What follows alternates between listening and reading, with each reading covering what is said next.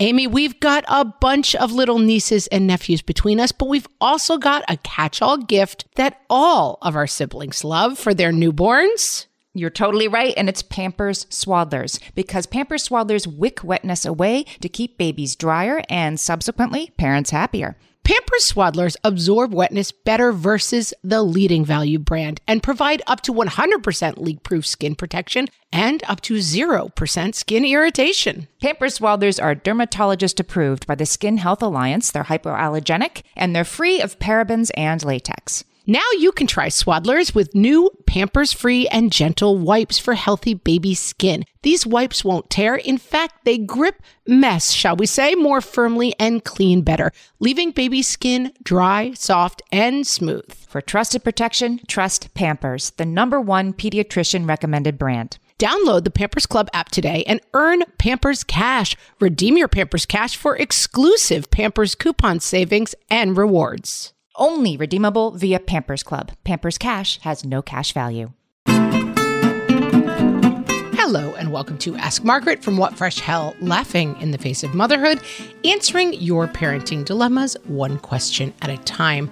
Today's question comes from our Facebook group, which you can find at facebook.com forward slash groups forward slash what fresh hellcast. And it says, I am at a loss. My nine year old finally made a new group of friends this year in school, and the other day while at recess, they announced that they don't want to be her friend anymore. She doesn't really talk to me about it, except for a few details. She is crushed, and while I know this is part of growing up, I don't know how to help her. She has a cold, and I let her stay home today, to be honest, partly so she doesn't have to endure a recess with this group of girls ignoring her or worse. I know missing school is not the answer. How can I help her?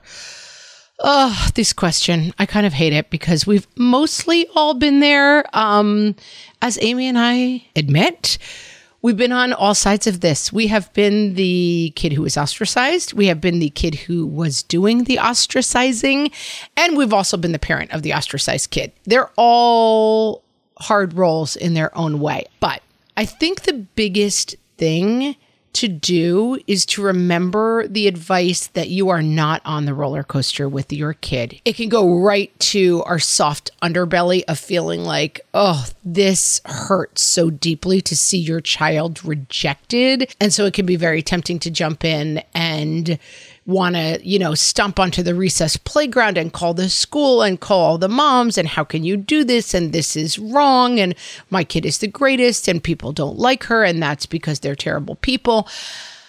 Take a breath because I think those are generally the wrong way. Now, there's no explanation in this question about what happened. I have seen this play out for reasons that are completely arbitrary which is we're just going to pick on one kid to leave out. I have seen this happen for reasons of dynamics between friendships. And I have seen this happen because the ostracized kid is engaging in some difficult behaviors. And so we don't exactly know why it's happening. You can talk to your child about it when she is ready. These changing dynamics are just kind of an absolute part of growing up. I'm going to point you to an article from verywellfamily.com that has lots of tips about this.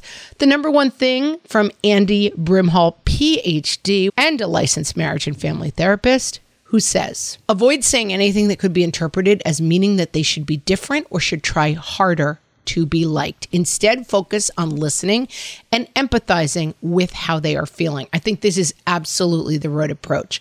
That sounds really hard. I remember when something like that happened to me and how difficult it was, and really just talking about the feelings and not getting too deep into, well, this happened. You talk too much. You're always talking too much. Maybe you should talk less. Don't, it's not justifiable behavior when a group of kids drops you randomly. And so don't get in there and try to justify it. Another tip is to empower your kid. And so you can't control what other people do. You can only control how you respond. And so I think the right way to go about this is focus on other friends at recess, focus in activity. Bring your drawing pad for a couple of days. Give them some tools and tactics about things that may work. Is your child going to say to you, What wonderful advice, mom? Thanks so much? No, they're going to say, That's dumb. That won't work. But it's really the only thing you can do is control your behavior. Here's a book to bring. Here's a tablet to draw on.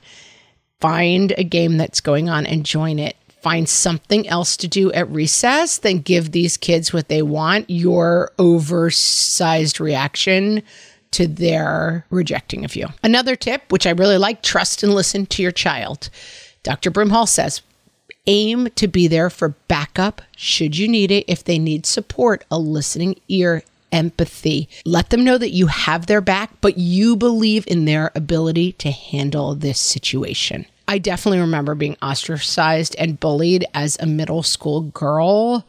But I definitely remember my parents kind of taking a very calm approach to it and being kind of, mm, I would say, mildly dismissive, but not super interested in what was going on with the other girls. And like, oh, yeah, girls, they're like that. That's difficult. But we're here as a safe space that is outside of school. We are not running into this fire with gasoline and matches. I think that's very important. Now, that being said, I think the final step is very important. Step in when needed. Here's what this looks like same article. The doctor here is Dr. Cohen. Evaluate the severity of the bullying, how well equipped your child is to deal with it, and what adults may be able to help. Behaviors such as refusal to go to school, leave their room, loss of appetite, sudden change in appearance, becoming non communicative, loss of interest in extracurricular activities or family time or hobbies, or a rapid drop off in grades can be warning signs that a child is facing difficulties beyond their ability to navigate on their own. You know your child best, and this is what you have to evaluate. Is this a bump in a road, or is this falling off of a cliff? I would imagine that most times this is a hard bump in the road, but do beware of those warning signs if we're into a more difficult situation that may need a more serious intervention. And the biggest thing you can do diversify your friendships so i think having kids involved in scouts or dance or sports or just friendships with neighboring kids or relationships with cousins and siblings helping kids to have a wide range of friends because this will inevitably happen in one of their circles that someone's going to decide it's your kids' turn to be on the outs. And it can be really helpful for them to have other outlets for friendships. And that's something that you can help direct a little bit and also point to. Yes, this is a bummer that recess is so bad, but luckily, right after school, you go to dance and your friends there are great to see. And that kind of plays against what's going on at recess. There's so much to talk about on this subject. I will also point you to a couple of episodes that we've done on the subject of bullying and social emotional learning and strength because it's certainly more than we can cover in just an ask episode. But I hope that little bit of advice helps, and I hope your kiddo finds her way. I'm sure she will, but it stinks when it happens. Thanks so much for listening. If you have a question for myself or Amy, you can ask them on our Facebook page, or you could go to our website, whatfreshhellpodcast.com hit the little mic and record your question for us, and you may hear yourself on an upcoming episode. Thanks so much for listening.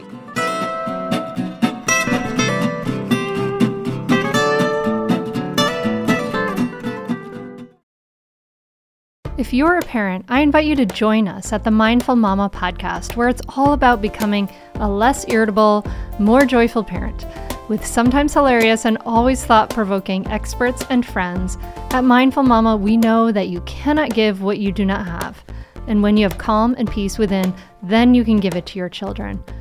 I'm Hunter Clarke-Fields, and I can't wait to see you there. Listen in to the Mindful Mama podcast.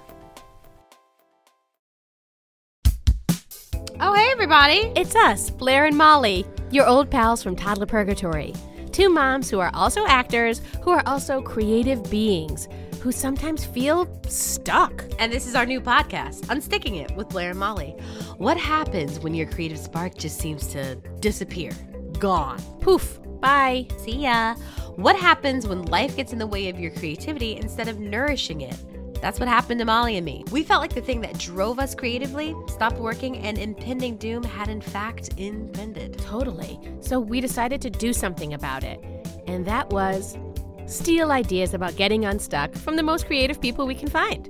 We talk to guests about how to break through the mucky, gluey, sticky wall that can get between you and your creativity.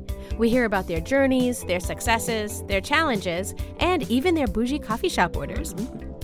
And we're not just talking Bob Ross type paint on paper artists here, though we talk to them too. We're talking to actors, creative directors, dancers, and people who are working hard to be their best creative selves in a world that can sometimes feel real uncreative. We all have something to teach each other, so let's steal their ideas together. Join us, won't you, as we deep dive into how to unstick ourselves from the life gunk that can get in the way of our creative freedom. Pandemics, school calendars, World events, lack of sleep. Oh, get out of their life gunk. and let's get back to your best creative self. Subscribe to Unsticking It with Blair Molly. You're not going to want to miss an episode. Unsticking It with Blair Molly, because sometimes life sucks. Unstick it.